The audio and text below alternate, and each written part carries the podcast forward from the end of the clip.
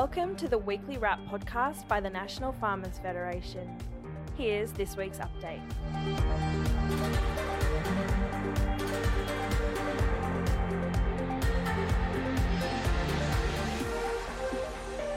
And for our uh, final uh, speaker this afternoon, fresh from divisions in the Parliament, I've been watching the green lights buzzing up there. We don't get the bells in here, uh, so you'll have to keep an eye on the lights. Is David Littleproud who was elected to the House of Representatives for Maranoa, Queensland in 2016, the leader of the Federal Nationals Party and the Shadow Agriculture Minister.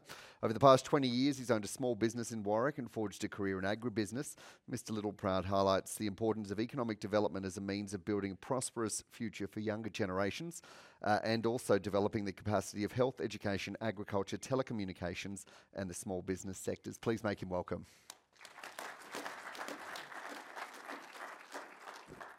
Well, thank you, and it's great to be here. And can I acknowledge the President, uh, Fiona Simson, and to all of you, uh, thank you. On behalf of a grateful nation, we say thanks for all that you've endured and all that you've achieved. And to put it into perspective, what you've endured fires, floods, droughts, cyclones, this little thing called COVID 19 well, it was you.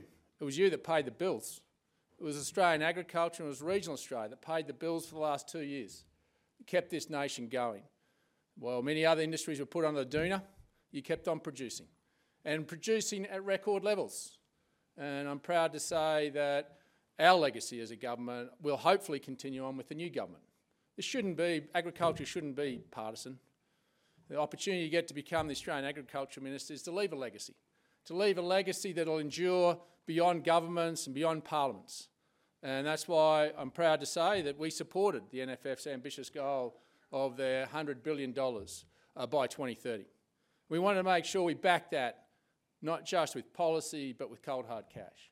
And we took together an Ag 2030 plan that went to the key elements, the key drivers that were going to drive agriculture and drive regional rural Australia. Particularly when you look at the challenges we faced in trade.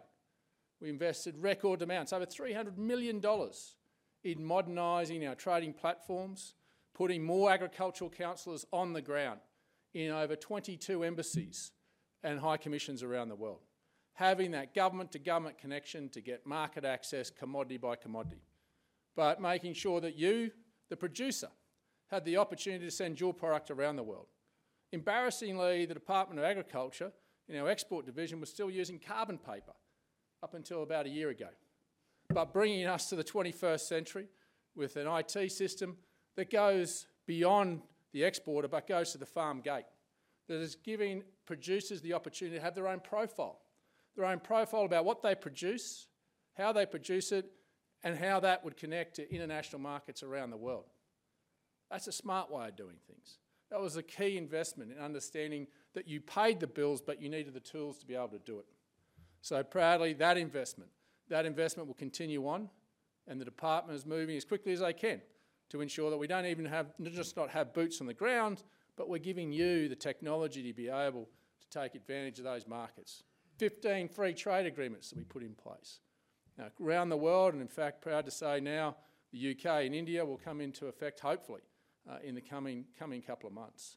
Working through the challenges with the EU, but understanding we've given you the opportunities to diversify. And we learnt that lesson the hard way. We learnt that with China and the coercive actions that they took on many of our producers.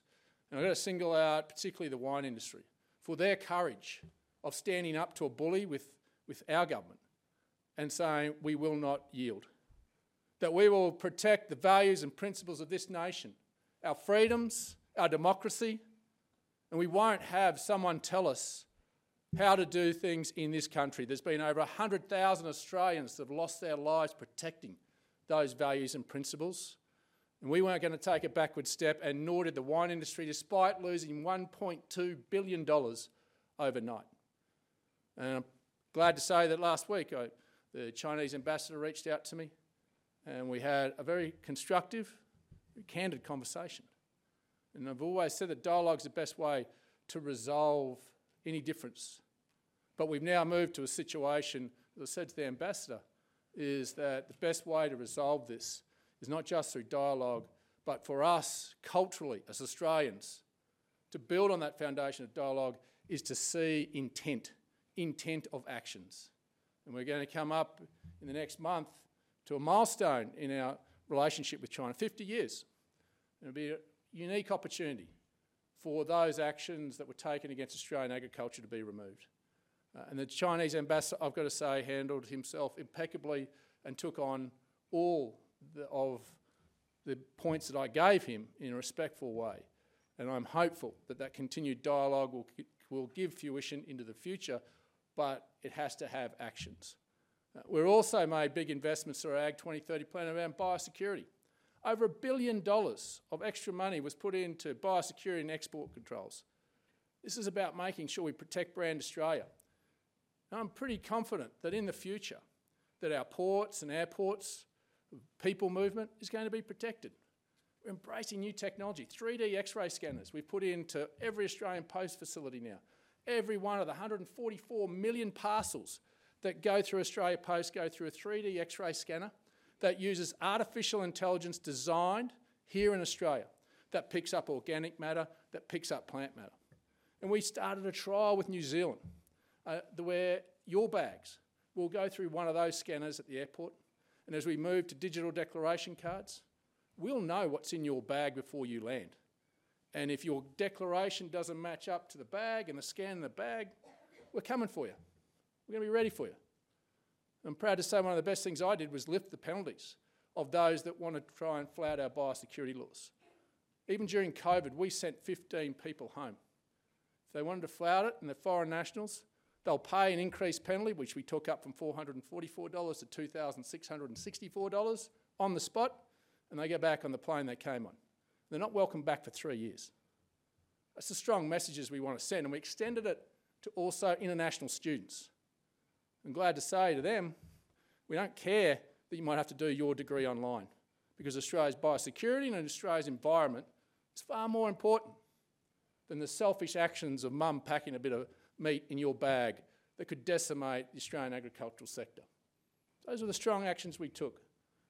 We've got work to do on our ports. We're going to go from around five to eight and a half million containers by the end of the decade. And unfortunately, the 3D X ray scanners don't work with metal containers.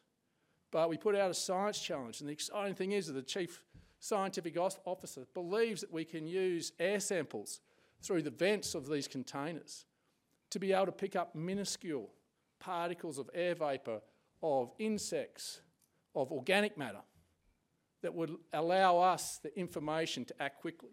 But we spent $15 million and now being able to track containers back four years. So we know that a container that might have been sitting in a paddock in Sudan three and a half years ago, but in fact, Kona came here from Italy, which was a low risk country, which we would normally would have just passed and waved through. But because we have the knowledge of knowing that that container was sitting in a paddock somewhere that is high risk, then we deploy the resources to make sure that we have a damn good look inside it. That's common sense.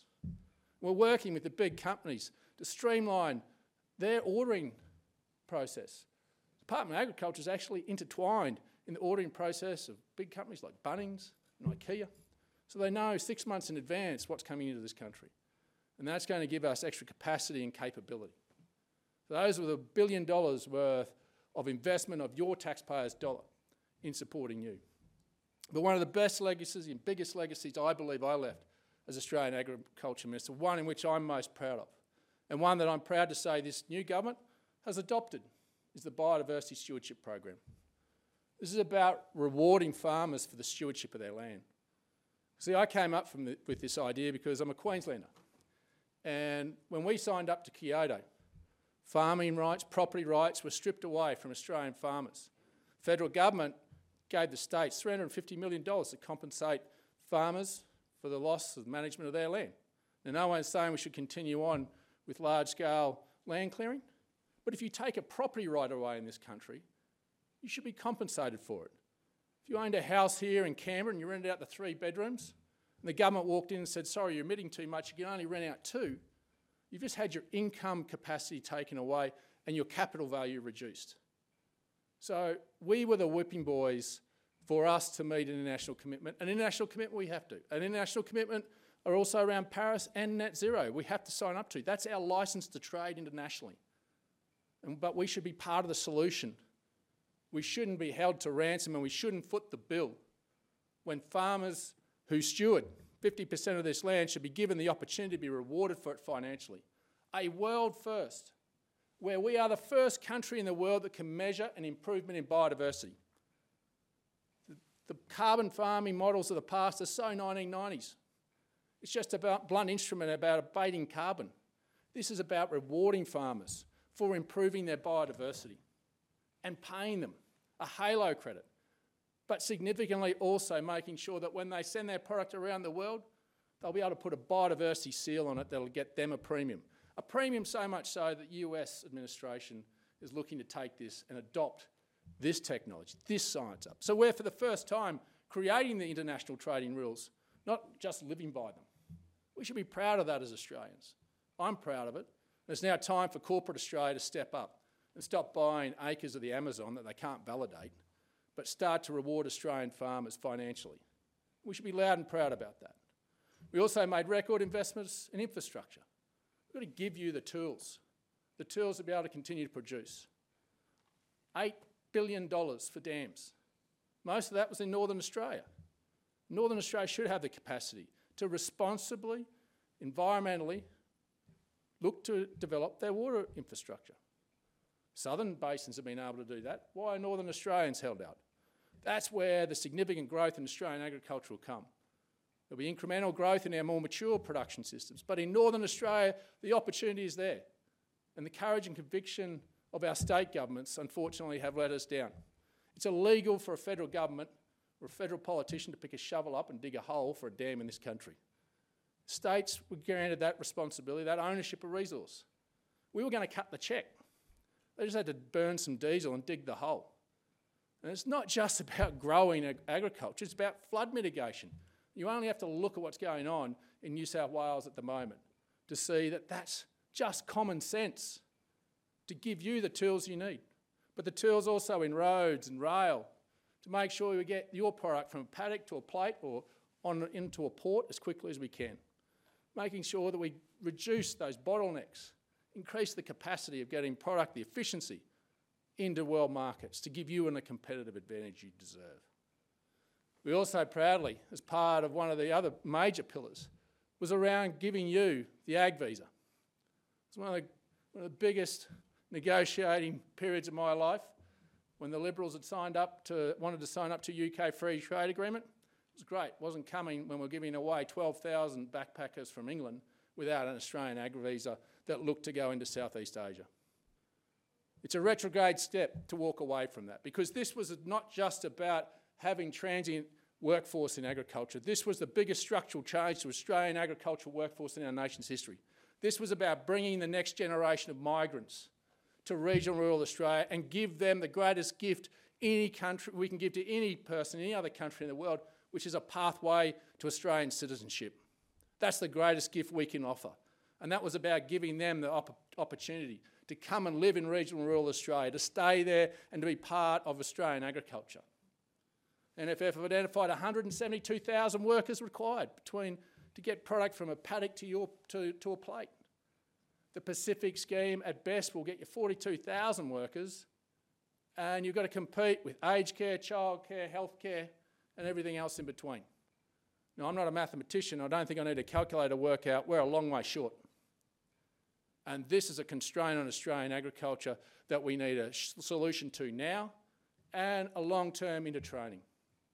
And when you talk about training, one of the best investments that we made as a government was about reform to our re- research development corporations, incorporating the $1.1 billion worth of levy payers' dollars and Australian taxpayers' dollars into regional universities so not only did it build capacity and scale in regional universities, it gave our kids the opportunity to go to university and study an agricultural course and know they're going to have a career in agriculture and in regional Australia.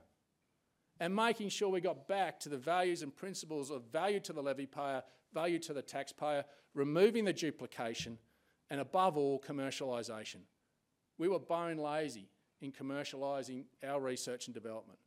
In fact, we have the same number of researchers as the United States and Netherlands, who are four and six in the world, and we're ranked number 23.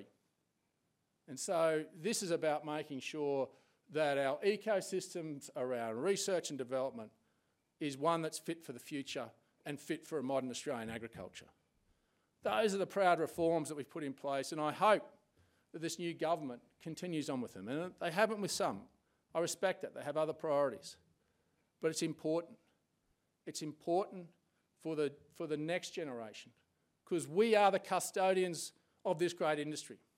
And the legacy that we leave will be the one that defines their future. That's the opportunity that lays before us. That's the opportunity that this government now gets to have. That's the opportunity that I'll continue to work constructively with this government because this should be above politics.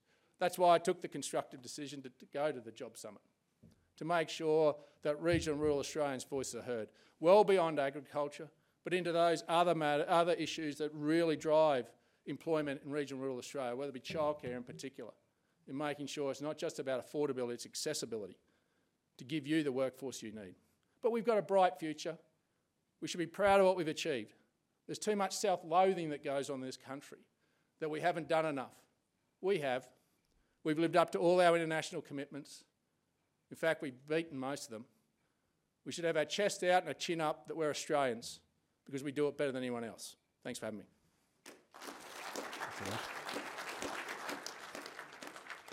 Uh, thanks very much, David Littleproud, Nationals leader and Shadow Agriculture Minister. The point you made at the start about bipartisanship, I saw lots of nods in the crowd from that. I, I think that's a point that's been very well.